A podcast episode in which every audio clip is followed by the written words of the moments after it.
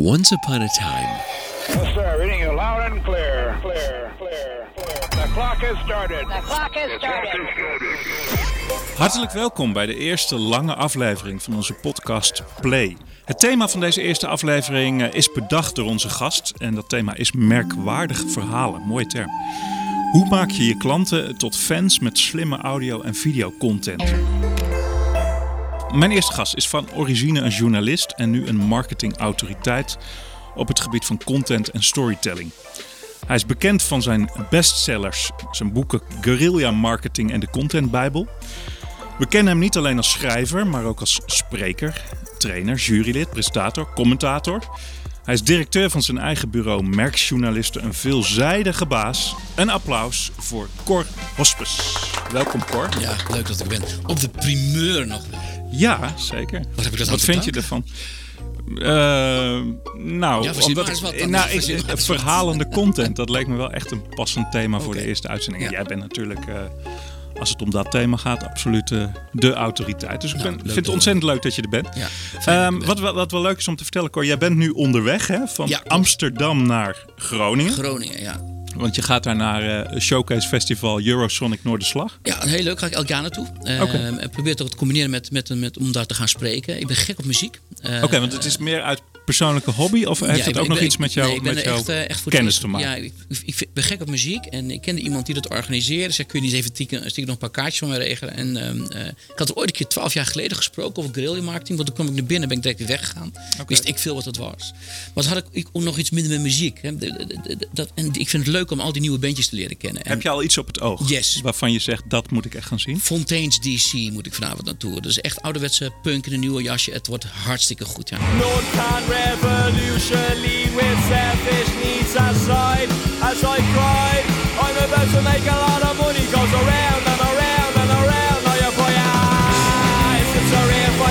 Jij hebt eh, heel wat jaren geleden, en misschien zeg je dat nog wel, altijd het evangelie verkondigd waarbij je zegt, marketeers moeten beter luisteren naar journalisten. Want die hebben verstand van verhalen vertellen. Heeft jouw eh, eh, pleidooi effect? Kijk, het is heel erg lastig. Ehm, kijk, wat nu tegenwoordig content marketing heet, is natuurlijk een hele moeilijke, moeilijke term.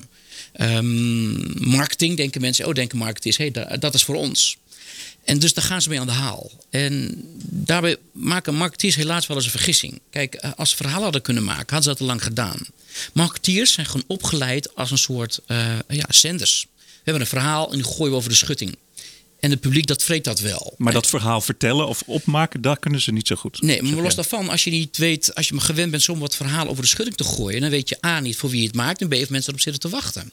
En dat is dus al een beginnersfout die zij maken. Maar wat moeten ze doen? Moeten ze dan altijd een journalist inhuren? Nee, ze Of- moeten eerst, eh, nou, dat zou heel verstandig kunnen zijn eh, om dat te gaan doen. Want ja, eh, niet iedereen kan zomaar een, een, een, journalistiek goed verhaal maken. En er zijn opleidingen voor. Ik bedoel, ik heb jarenlang ben ik journalist geweest en ik weet hoe moeilijk het is. Dus, maar heel veel mensen denken, een, een verhaaltje maken, dat kan iedereen wel. Er is een soort ontzettend dédain, lijkt het wel, voor het vertellen van verhalen. Het is heel grappig hoe, hoe- als je ziet hoeveel mensen zich tegenwoordig story, storyteller noemen. Iedereen noemt zich tegenwoordig maar storyteller. en als jij kritisch kijkt, vind je dat ze eigenlijk Nee, niet goed genoeg nee, het vak wat, wat, beheersen? wat, wat een goed verhaal is, heeft een bepaalde opbouw. Er zit een boodschap in, er zit is meer lager. Maar een verkooppraatje is geen storytelling.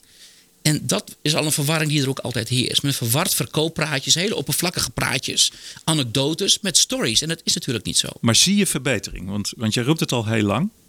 Zie je dat die marketeers beginnen te leren hoe ze een goed verhaal moeten Nou, vertellen? je ziet een, een, een hele goede ontwikkeling die ik steeds vaker zie, is dat bedrijven steeds vaker ehm, journalisten in dienst nemen. Omdat ze erachter komen dat ze het toch niet kunnen. Schade en schande wijs geworden, komen ze tot de conclusie: ja, we kunnen het niet. Even de opzet van deze, van deze podcast. Ik heb jou gevraagd om toch vijf inspirerende voorbeelden te kiezen. Ja, ze zijn er. eh, van merkwaardige verhalen. Ja. Hele mooie, mooie term. Waarbij je zegt, kijk, dit zijn nou bedrijven of platforms of organisaties die het begrepen hebben. Ja. Die snappen hoe je een goed verhaal vertelt. En wat ik leuk vind, je hebt ze gekozen. We gaan ze straks allemaal eh, bespreken.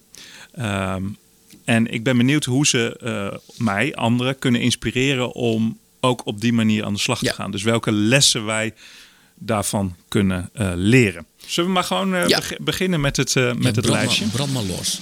Brand maar los. En we hebben een soort zomergastengevoel. Ja, nee, maar dat was ook een beetje het idee. We gaan gewoon allerlei fragmenten eh, eh, bespreken en ook beluisteren. Ja, want, want ik heb je echt gevraagd audio, video content.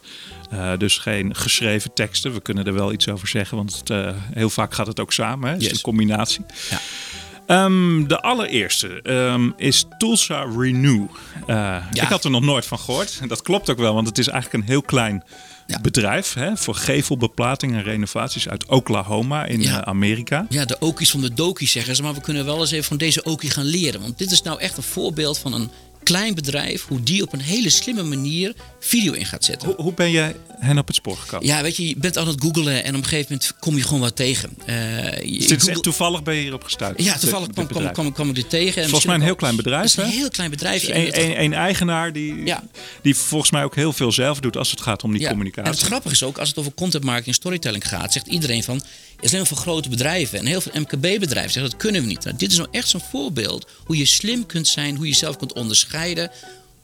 Hoe je dan vervolgens een video zou kunnen, kunnen inschakelen. Want dat is natuurlijk de kracht van deze meneer. Die heeft heel slim gekeken. Wat doen al die andere aannemers? En hoe kan ik mij dus nu gaan onderscheiden van al die anderen? Ja, verklap nog even niks, want we gaan eh, luisteren naar een fragment eh, van, eh, van hem.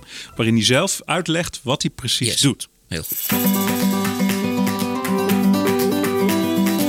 My name's Stephen Jones, and I'm the owner and operator of Tulsa Renew. We do all kinds of exterior renovations like siding, windows, doors, stucco stone, and we specialize in James Hardy fiber cement products. Tulsa Renew is known for our level of communication. Every night during your project, you're going to get a scope of work video showing everything that we did on your project during that day and then what we're going to do the next day. So you're always kept in loop on the status of your project all the way to completion. We're really picky in areas like installation. Not only do we want good materials, but we want a great install as well. If you're looking to reside your home, I'd love to meet with you. We'll come up with a great plan on how we're going to tackle your project. I look forward to talking to you. Dit is nou echt eigenlijk gewoon heel briljant van een kleine ondernemer. Hier word, hier, hier word ik nou gelukkig van. Wat vind je zo goed aan? Nou, wat je, het gaat altijd over content marketing, storytelling, over grote bedrijven. Hè, we denken alleen maar dat grote bedrijven dat kunnen. Maar Grote klein- budgetten ook, hè, grote voor- budgetten. voor content. Maar het is zo simpel. Als je maar weet hoe je kunt onderscheiden van andere eh, eh, bedrijven. En als je denkt, van, wat kan ik hier nou slim mee doen? Want wat hij doet is hij maakt eigenlijk eh, video's van het proces waar hij mee bezig Ja. is. Als hij zo'n huis verbouwt. En dat eh, stuurt hij naar de klant, zodat ze eigenlijk optimaal betrokken zijn bij waar Ja. hij mee bezig is. Ja, dat hij- is volgens mij wat hij doet. Hij doet 's ochtends, als hij, en mensen zijn vaak niet thuis. En hij maar geeft van tevoren aan, dit gaan we vandaag doen. Mhm. en, ehm, en dat stuurt hij dan die mensen op het werk. Nou, wat gebeurt er? Die meneer bekijkt op het werk. En iedereen zegt, het is dit. Ja, dat is mijn aanneming. Moet eens kijken. Wow, wat, een- wat En iedereen wordt enthousiast. Iedereen ziet dat. Wat is dit voor aanneming? Wat is dit een leuke... Stuurt hij het echt naar je toe? Dus het is niet alleen praktisch, maar het is ook Het een marketing tool. PR, het is branding, het is PR, het is zo slim gedaan. En aan het eind van de dag laten zien wat hij heeft gedaan. Nou, die, iedereen, het wereld volgt nog ook weer zien wat die man heeft gedaan. Dus En het is hoe filmt hij dat? Is dat gewoon met zijn mobiel? Het is, het is een mobieltje, ja. Hij doet het met een mobieltje. En ik geloof dat hij nog een speciale tool daarvoor heeft. Hij is ook een beetje aan het strepen en het krassen, zoals je ziet. Kan ook even achterkomen hoe die tool heet. Maar het feit dus dat je als kleine ondernemer gewoon heel slim denken... hoe kan ik nou deze moderne middelen op een hele low-budget manier gebruiken... om mij te onderscheiden van iedereen. En op een manier die heel erg klantvriendelijk is. Want niemand doet dit. En iedereen heeft het over Oklahoma, over deze man. Maar ken jij grote bedrijven eh, die dit soort simpele middelen inzetten om, om, om echte verhalen te vertellen? Er zijn er wel steeds meer naar op zoek. Eh, het is een, nu een beetje een trend. We leven in een digitale wereld. En je ziet steeds meer dat bedrijven op zoek zijn naar wat ze tegenwoordig zijn. We willen graag een human brand worden. We willen graag menselijk zijn. Ja, Nou, dus de je- mensen achter het merk, de mensen op de vloer, ja, en, die en- laten zien, ja, hun maar ook menselijk vertellen. communiceren. Want eh, binnen bedrijven zijn ze al acht jaar bezig met de discussie: moeten we nou u of jij zeggen? Ja, dat is echt waar. Maar ook, ook aan die kant. En bedrijven hebben het heel vaak over producten. En eh, als er een nieuw gebouw aan het bouwen zijn, ze het moment zien waar er de vlag op gaat of het hoogste punt is. Nee, ga nou eens vertellen. Ga niet vertellen. Want ik heb, ik heb zo'n tegeltje, er staat op. eh, praat niet over wat je maakt, maar over wat je mogelijk maakt. En, t- en als je die insteek hebt, dan heb je altijd al een menselijke insteek. Want dan ga je vertellen wat je mogelijk maakt. Dus kies daarin ook altijd een, een narratieve insteek. Ga het vertellen vanuit een persoon, vanuit een personage. Dan ben je al menselijk. En als je dat maar probeert, ga niet over de producten praten. Nee, maar wat, wat heb jij eraan als, als, als klant, als, eh, als toekomstige klant, als, als publiek? Wat, hoe kun je mij plezieren? Ga veel meer denken vanuit de mens. En welke regels uit, uit, uit, hè, uit de theorie van verhalen vertellen heb je dan nodig om, om zo'n verhaal goed te vertellen? Eh, dat, dat, dat is heel simpel. Het verhaal gaat, gaat over een hoofdpersoon.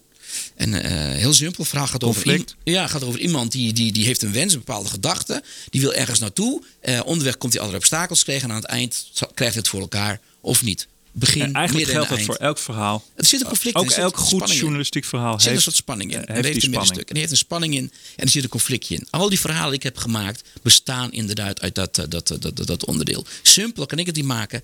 En simpeler is het niet. Maar heel veel bedrijven mo heel moeilijk en die willen dit niet. Want als je over conflicten gaat, dan gaat het over kwetsbaarheid.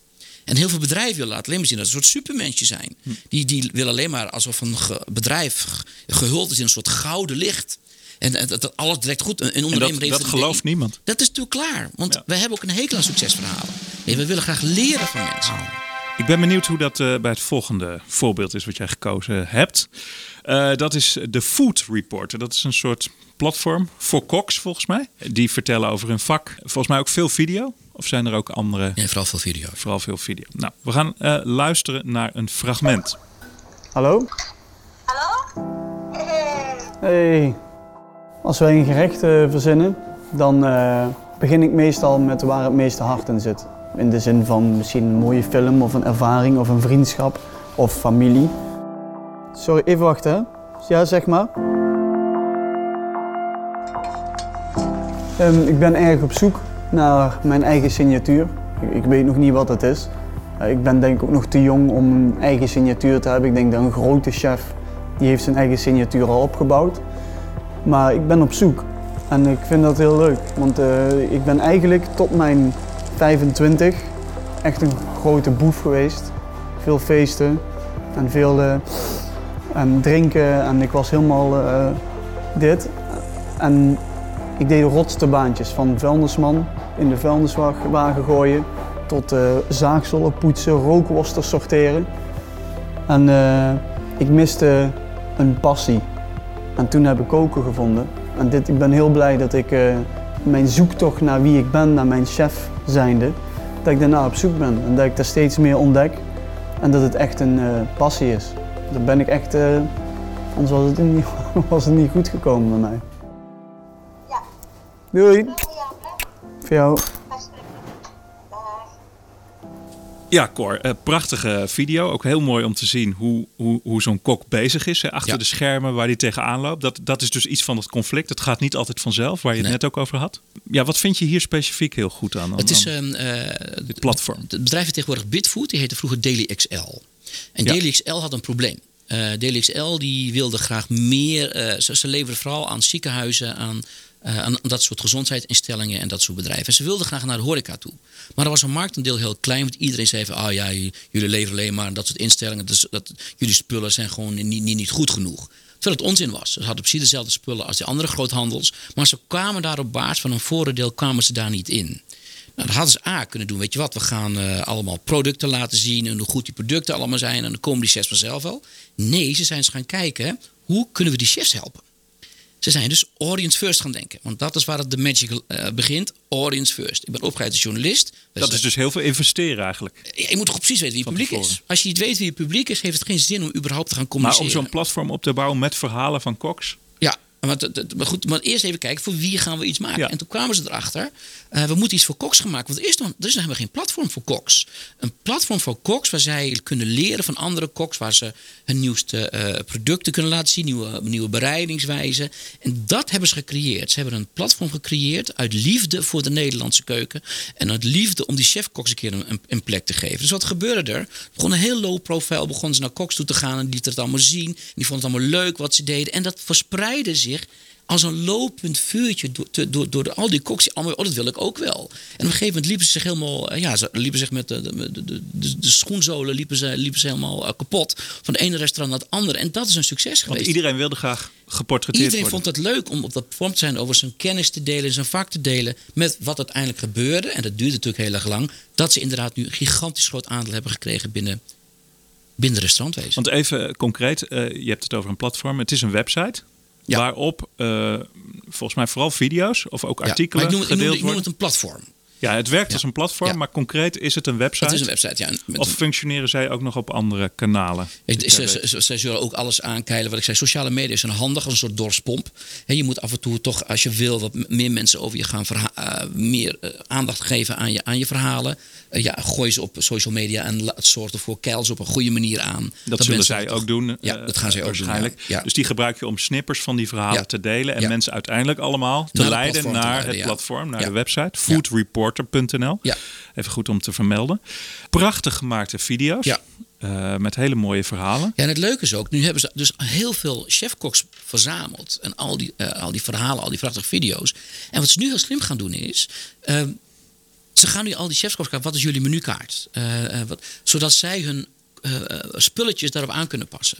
Ze gaan een soort marktplaats beginnen voor personeel. Ze gaan een soort plek willen ze beginnen om tweedehands spullen te gaan verkopen. Zij zijn nu het platform voor chefkoks en restaurants geworden. Dus het is begonnen met content met het eindelijk doel een hele soort niche clubje te krijgen waar allerlei andere dingen gebeuren met video als als, als aantrekker, als grote Mhm. magneet, om daar het platform van Chefkoks van te maken. En dat is zo interessant. En dat was ook de bedoeling om dit, om dit te gaan doen. En dat heeft natuurlijk heel veel tijd gekost. Want men denkt altijd, van, we gooien een filmpje online en binnen no time gaan de sales omhoog. Nee, zo werkt dat niet. Dat kost gewoon heel echt veel investeren. tijd. Het is echt investeren. Ik ben nog wel benieuwd, hoe kom je dan met die koks? Want uiteindelijk willen ze natuurlijk gewoon hun producten verkopen. Dus je hebt dat platform, je genereert heel veel reuring en activiteit op dat platform. Je wordt een soort, ook een soort autoriteit Ja. eh, op dat gebied. Koks die hun verhalen delen. Eh, betekent dat automatisch dat die koks dan in dit geval bij Bitfood direct spulletjes gaan bestellen? Nee, Of het, het, hoe- kennelijk hoe gaat wel, dat? kennelijk wel Ja? want het marktaandeel is gigantisch toegenomen. De cijfers heb ik even niet helder, maar dat is echt gestegen. En dat heeft met dit platform te maken? Dat is, komt puur hier, komt, komt gewoon hierdoor. Want iedereen wist, hey, dat zijn de leuke mensen van Food Reporter. Iedereen wist wie erachter zat. En iedereen, kijk, als je veel geeft, dan krijg je iets terug. Het is gewoon een heel makkelijk social dingetje. Hè, maar er is een manier van, je heeft persuasieve communicatie. Meneer Cialdini heeft gezegd, als jij iets geeft, als jij een rondje geeft aan iemand anders, dan geeft iemand anders jou een rondje terug. Als je dat niet doet, is niet je vriend. Hè? Dat zal het ook nooit, nooit, nooit worden. En ze werken met dit soort dingen ook. Als je veel geeft en kennis gaat delen, gaan mensen kijken wie zijn dit eigenlijk? Wat een leuke mensen zijn dit? Wat doen ze veel sympathieke dingen voor, voor, voor je? En dat werkt ook zo voor jou.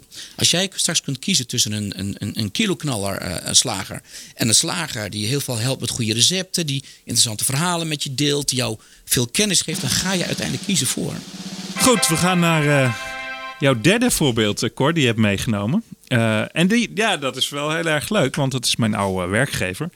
Jij hebt het jongere platform van de Evangelische Omroep uitgekozen. Dat heet Beam.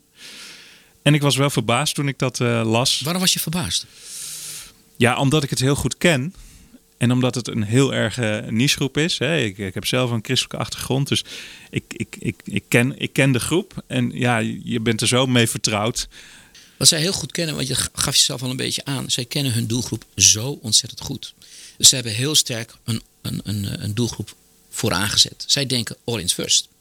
En niet zo raar, zijn getrainde journalisten. En het zijn allemaal mensen die van een, eh, van een journalistieke opleiding komen. En die weten dus precies Wel vaak hele jonge mensen die hele jonge mensen. En ze, opereren. maar ze zijn ook voor een jonge doelgroep. En ze zeggen ook, wij zijn de doelgroep. Wij zijn een onderdeel van de doelgroep. En wij willen alleen maar dingen doen die niet van bovenaf, binnen deze context van de oh, niet van bovenaf zijn, eh, zijn, eh, zijn, zijn opgelegd. Maar duidelijk komen op basis van vragen die zij krijgen. En heel veel, ehm, eh, ik- ik ben ook best bij ze geweest. Ik, ik, ik ga ook over, in, over ze schrijven in mijn nieuwe boek over content marketing platforms. Ik vind echt dat heel veel merken zo van ze kunnen leren. Want zij hebben iets wat heel veel bedrijven niet hebben voor hun publiek. Hoor mensen, daar staan ze, de kandidaten van deze week. Maar wie is nou de christen? En dat is de vraag die ons alle bezighoudt. En vooral de vraag die Jessie bezighoudt. Hallo. Hallo. Vandaag speel ik het spel met Moktada. Shama. en Virasha. Justin. Stan. Stan en Justin. hey jongens, jullie gaan een spelletje spelen. Houden jullie van spelletjes? Ja. Jullie zien hier een rood doek. Achter dat rode doek staan drie mensen. Zometeen dan komt het doek naar beneden. En dan is de vraag aan jou. Wie is de christen? Oké. Hoe ziet een christen eruit, Stan? Netjes. Ik ken de hele strenge, die dragen alleen maar rokken. Gedekt. Geen huid. Wat zou je bijvoorbeeld niet zien? Uh, bijvoorbeeld de borsten, de kont of zo. Die zijn allemaal bedekt. Ja. Vlechten in het haar. Zo'n lange rok. Wat zou een christen nou echt niet dragen? Niet dragen. Uh, oorbellen, denk ik.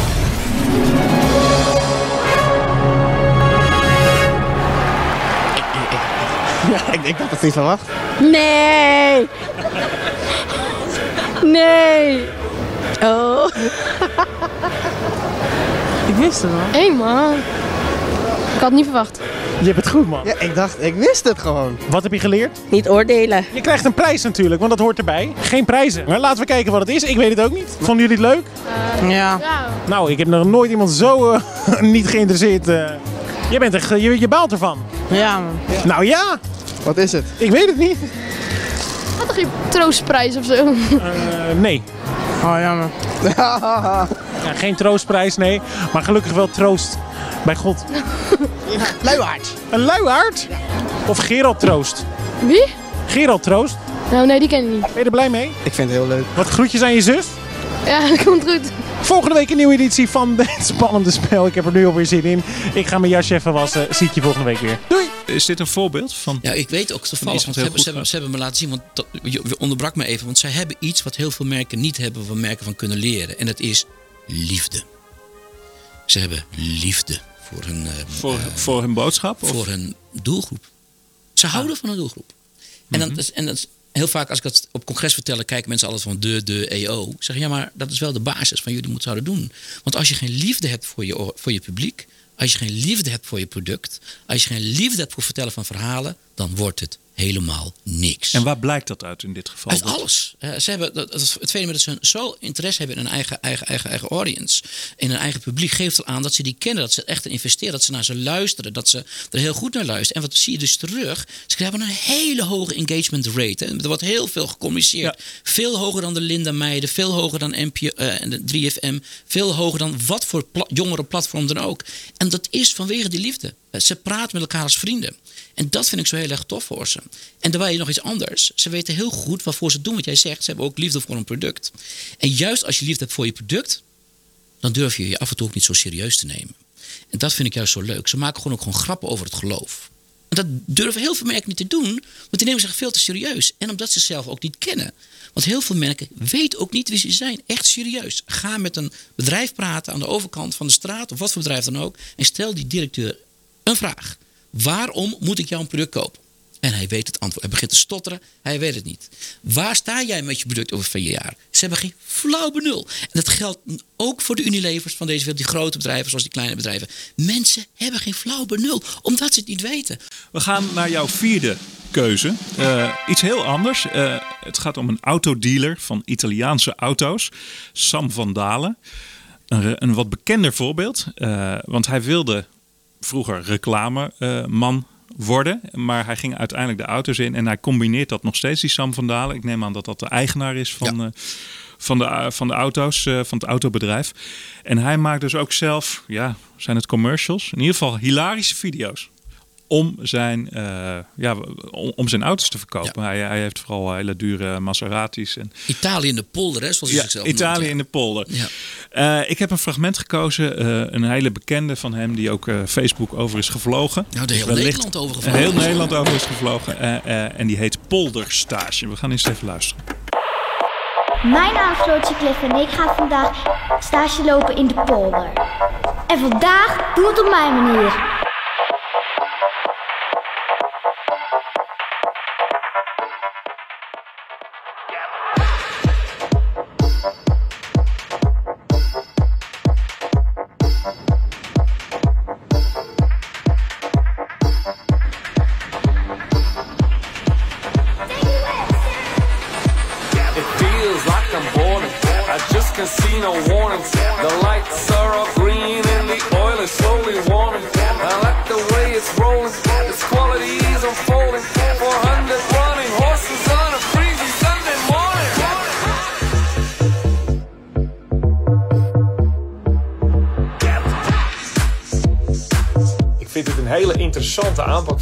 Zorgen we er nu voor dat die auto verkocht wordt?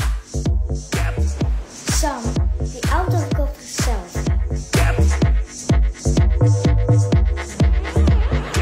Hij heeft hiervoor zijn buurmeisje ingeschakeld. Ja, het is, eh, het, is, het is heel grappig. Hij had een auto eh, had hij te koop.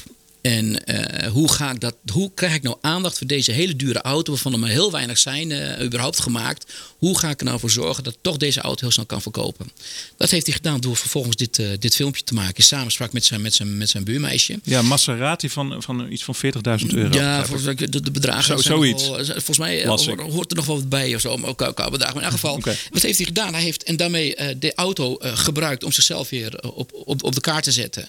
En dit vervolgens eh, of gedeeld met allerlei auto-magazines en platforms. En dit is landelijk echt helemaal, eh, helemaal eh, gek gegaan. En daarom, daardoor kennen heel veel mensen van hem. Maar volgens mij heeft hij het ook heel simpel aangepakt. Hè? Hij heeft gewoon een camera neergezet, zijn buurmeisje gevraagd. Eh, die doet een gek dansje. Ehm, Nou, die ooguitdrukking van haar, dat doet ze wel heel. Dat is echt een actrice in de dop hoor. Dat, ja, dat- ja, ja, heel, heel Ja. prachtig. Heel prachtig. Maar met simpele middelen, dat wilde ik zeggen. Ook het ziet er wel, ja. wel, het concept is gewoon super sterk. Kijk, als ik, het dus uitleg aan mensen, mensen willen gewoon niet geloven dat het echt is. Natuurlijk, deze man kan zingen, kan acteren, dat, zit een beetje in hem. Maar daar heeft hij dus gebruik van gemaakt. Hij zei, wat kan ik goed? Ik kan dat goed. Laat ik dus nou eens inzetten om opnieuw mij te onderscheiden van al die andere auto- autohandelaren. Want eh, autohandelaren, ja, platter kan het niet. Maar hij doet het op zo'n ontzettende goede manier. En ook hier weer, MKB is in Nederland. Kijk naar, dit kunnen jullie ook doen. Het is niet moeilijk als je maar wil, als je maar durft, als je maar liefde hebt voor je product en liefde hebt voor je audience. Want daar gaat het om. En deze man heeft dat allemaal in zich verenigd. Ik las dat eh, deze auto, die dure Maserati, dat die binnen vier uur nadat dit filmpje gepost werd, ook verkocht werd. Ja. Nou, dat zegt ja, dat, dat zegt genoeg. Ja, dat zegt genoeg. Ja, dan zijn we alweer eh, toe aan de allerlaatste. Ehm, en dat is Rafa Racing. Cor, waarom heb je dit gekozen? Ik, hou helemaal, ik zal nooit van mijn leven zo'n mal hoedje aandoen. Laat staan zo'n broek aandoen met zo'n semulaire Nee? kruis. Ik- en ik, ik- vind die gek- schoentjes... Oh mijn god, maar dit merk vind maar hou jij, jij houdt wel van wielrennen? Of? Eh, ik, eh, ik, ik, ik ben opgegroeid met, eh met Eddy Merckx, met Tevenet, met Poulidor. En eh, daar keek ik altijd naar. Ik vind je namelijk wel een uitstraling hebben alsof je daarvan houdt. Maar ik weet niet waarom. maar ik vind vooral de verhalen zo mooi. Hè, de, de, de, de- het wielrennen is natuurlijk een beetje in een ja, negatief zonnetje gekomen, zeg maar. Alle, eh, alle dopingprikkelen. Maar als je al die verhalen hoort die er worden geschreven. En Mart Smeets kan prachtige anekdotes vertellen, ook in zijn podcast, over al die wielrenners. En dat maakt wielrennen zo mooi. Het is natuurlijk er heroïsche... gebeurt veel meer bij, bij wielrennen dan bij andere sporten. Veel meer dan- ja, dat Waar ligt dat aan? Omdat wielrenners veel meer echte mensen zijn dan voetballers. Romant, romantiek. Ja, nog niet doodgegooide PR-mensen en, en het zelf moeten doen. In een eentje toch moeten eh, de berg op moeten. eh, en zichzelf weliswaar soms een groepsverband. Maar het is veel meer zo'n sport. Waar het nog veel meer om, om, om, om, om gewoon eenvoudige, eenvoudige jongens gaan. Die liefde hebben voor een sport. En ook alles voor hebben gedaan. Ja, voetballers ook. Maar die- daarna komen ze in een commercieel circus uit. Waar ze zich, zich niet meer zichzelf kunnen en mogen zijn. Ik heb het idee dat wielrenners nog heel g- sterk zichzelf kunnen zijn.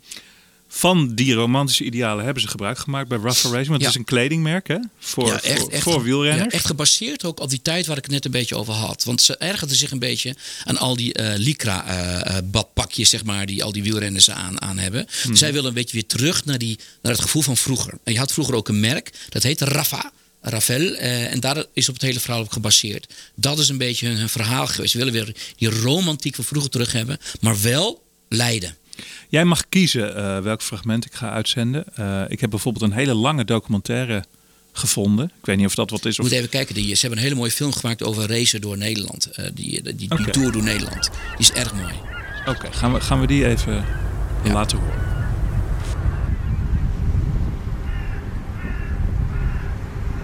Denkend aan Holland zie ik brede rivieren traag door oneindig laagland gaan.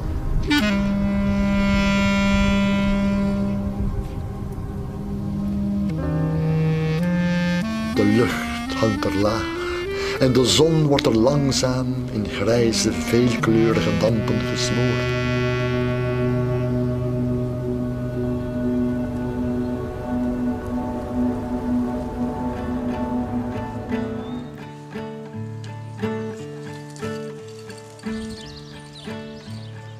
Ik sta maar steeds voor het raam te kijken of jij er misschien aankomt met je haar door de waai, door de wind. En dat je me zegt wat je vindt van de dingen die je zag die dag. En dat je in mijn armen komt omdat mijn armen nu eenmaal daar zijn. En jij ook, Dus ja, wat doe je dan? Wat doe je dan? Wat doe je dan? Waarom vind jij dit, eh, dit zo mooi? Ja, het is prachtig gefilmd. Eh, Als je niet van wielrennen houdt, zou je er bijna van gaan houden. En hier in de kern laat zien waar Rafa voor staat. Ze hebben wel Rafa kleding aan, maar als je het niet weet, dan zit je toch aanloos naar te kijken. En je krijgt ineens zo'n Rafa gevoel hierdoor. Er wordt een beetje ingezoomd op zijn heel mooi klein knoopje. En er wordt een beetje ingezoomd op dat mooie kledingstukje. Waardoor je denkt van wauw, dit wil ik ook. En intussen toch die passievol wielrennen laten zien. Hè, die dwars door die Hollandse duinen, continu slecht weer. De wind giert eh, om hun oren. Het snot druipt uit hun neus. En dat hele gevoel zit erin. Waarvan ik zelfs bijna wil zeggen: Oké, ik ga ook wel op die fiets, bij wijze van spreken. Ja, prachtig merk. Gebeurt hier hetzelfde als bij de Food Reporter, dat hier dus een, een schare fans ontstaat rondom dit merk. Die van wielrennen houden en met elkaar. Ja, en dat, en dat, is, zo leuk wat ze, dat is leuk wat ze hebben gedaan. Want ze hebben dus ook Rafa Cafés. Ook in Dus Amsterdam. daar heb je echt het face-to-face. Daar heb je letterlijk het face-to-face. En ze zijn dus begonnen met een, eh, met, een, met een platform, dit platform. En dat is een beetje de succesformule, wat ik wel de Walt Disney-formule noem. Eh, Walt Disney is ooit begonnen met een filmpje, eh, Steamboat Annie. En die man wist toen al, ik ga veel meer doen. Ik begin met een film en daarna wil ik uitbouwen naar een Walt Disney pretpark. Wil ik strips gaan maken, wil ik speelfilms gaan maken. Maar begin vanuit één platform. En dat is wat RAF heeft gedaan. Ze zijn begonnen met één platform. Nu hebben ze boeken, ze hebben cafés, ze hebben events, ze hebben een reisclub. Dus begin vanuit één platform en bouw. En als je genoeg fans hebt, bouw dat uit. En dat is ook een beetje de formule wat heel veel tijdschriften hebben gedaan. VT Wonen is ooit beginnen tussen twee, is ooit begonnen tussen twee nietjes. En toen ze op een gegeven moment heel veel fans hadden, heel veel abonnees, dachten ze van hé, hey, we hebben heel veel fans. Misschien als we nou eens verf gaan verkopen, dan zetten we VT Wonen op. Misschien willen mensen dat wel kopen. Ja, die wilden dat heel graag kopen. Toen kwamen ze met kandelaars, toen kwamen ze met nog meer meubels. En nu hebben ze tv-shows, ze hebben een hele eigen beurs. Ze hebben zelfs eigen huizen, VT Wonen, die je kunt kopen. Ze hebben eigen cursussen. Ze hebben van alles. Maar ze zijn begonnen vanuit één merk. De journalistieke platforms hebben dat eigenlijk veel beter begrepen als bedrijven. En bedrijven zouden ook een soort journalistiek platform Ja, ja en, moeten en- en de, worden. Ra- de RAF heeft dat heel goed begrepen. En, uh, ik wil het woord niet noemen, maar Red Bull heeft het ook heel goed begrepen. dus begonnen vanuit een blikje en nu een soort heel erg groot en waarom wil je dat niet noemen? Nee, iedereen heeft het altijd over Red Bull. Ja, en ik ben een beetje afgezaagd, dus alsjeblieft, uh, af, alsjeblieft houd op. Maar ik vind RAF dus inderdaad heel erg interessant. En denk je dat zij hier heel veel geld aan besteden om dit allemaal... Het kostte heel veel geld, maar het levert ook heel veel op. Want het gaat heel goed met het bedrijf. Dus moet je als bedrijf zeggen van ja, ik moet hier toch een groot deel van mijn budget, van mijn marketingbudget aan besteden. Nou, het grappige is, het is niet alleen marketing. Want je zag juist net bij voorbeeld 1, hè, dat, eh, dat renovatiebedrijf uit Oklahoma, ja, dat, dat is met zijn mobiel. Ja. Kijk, je moet gewoon een. eh, grappig is, als het over content marketing gaat, wordt er altijd naar de budgetten van marketing gekeken. Maar alles wat jij vertelt en online zet, dat geldt ook voor recruitment. Dat geldt ook voor eh, branding. Dat geldt ook voor interne communicatie. Want als iets mensen over je gaan spreken, geeft dat heel veel interne trots. Als jij wil misschien bij het bedrijf wel gaan werken, zeg hé, wat een leuk bedrijf is dat, laat ik eens meer van dat bedrijf wil werken. En wat zie je dus ook? Dat binnen een groot bedrijf moet je dat niet alleen vanuit marketing beginnen. Nee, je moet al die silo's, zoals dat tegen zo mooi zegt, die moet je bij elkaar gaan gooien. Die moet je een soort redactie van gaan vormen. En zeggen, hoe gaan we dit nou met elkaar doen in plaats van elke afdeling zijn eigen dingetje gaan doen. Dus zorg ervoor dat bedrijven ook een redactie gaan beginnen. En van daaruit gaan kijken dat je dat gaat een, een ouderwetse plank maken. Hè, zoals ik dat als journalist ben gewend te gaan denken. En ga zo denken. En dan wordt het succesvol. En gelukkig zie je steeds meer van dat soort voorbeelden. Opgezet door een journalist, die komt er binnen. Nou, die moet een beetje marketing leren. Veel gedoe, die had andere journalisten binnen. En op een gegeven moment zie je een soort redactie ontstaan. En dan gaat het beginnen. Maar wat er altijd voor nodig is, is iemand die zegt binnen een bedrijf: we gaan dit doen. Dat- Je hebt een sponsor nodig, een CMO of een directeur die zegt van nee, dit is de manier zoals we het aan gaan pakken. Zo moet het gaan doen. En niet een campagne voor een drie, vier maanden. Nee, hier gaan we tijd en geld in stoppen. Want dit is nog de enige manier waarop wij nog heel goed kunnen opbouwen van een publiek. Zijn die grenzen van dat bedrijf die dat opzet nog wel zo belangrijk? Want je zou kunnen zeggen, zo'n platform beweegt zich een beetje over de grenzen van zo'n bedrijf heen. Eh, er zijn ook belanghebbenden buiten het bedrijf. Hè? Dat, dat kunnen dus de, de fans zelf zijn. Hè? Maar, ook, hè? maar ook andere eh, stakeholders Ja. die belang hebben bij het platform. Belang hebben dat dit verhaal verteld wordt. Waarbij je kan zeggen, als er een verhaal over een kok verteld wordt.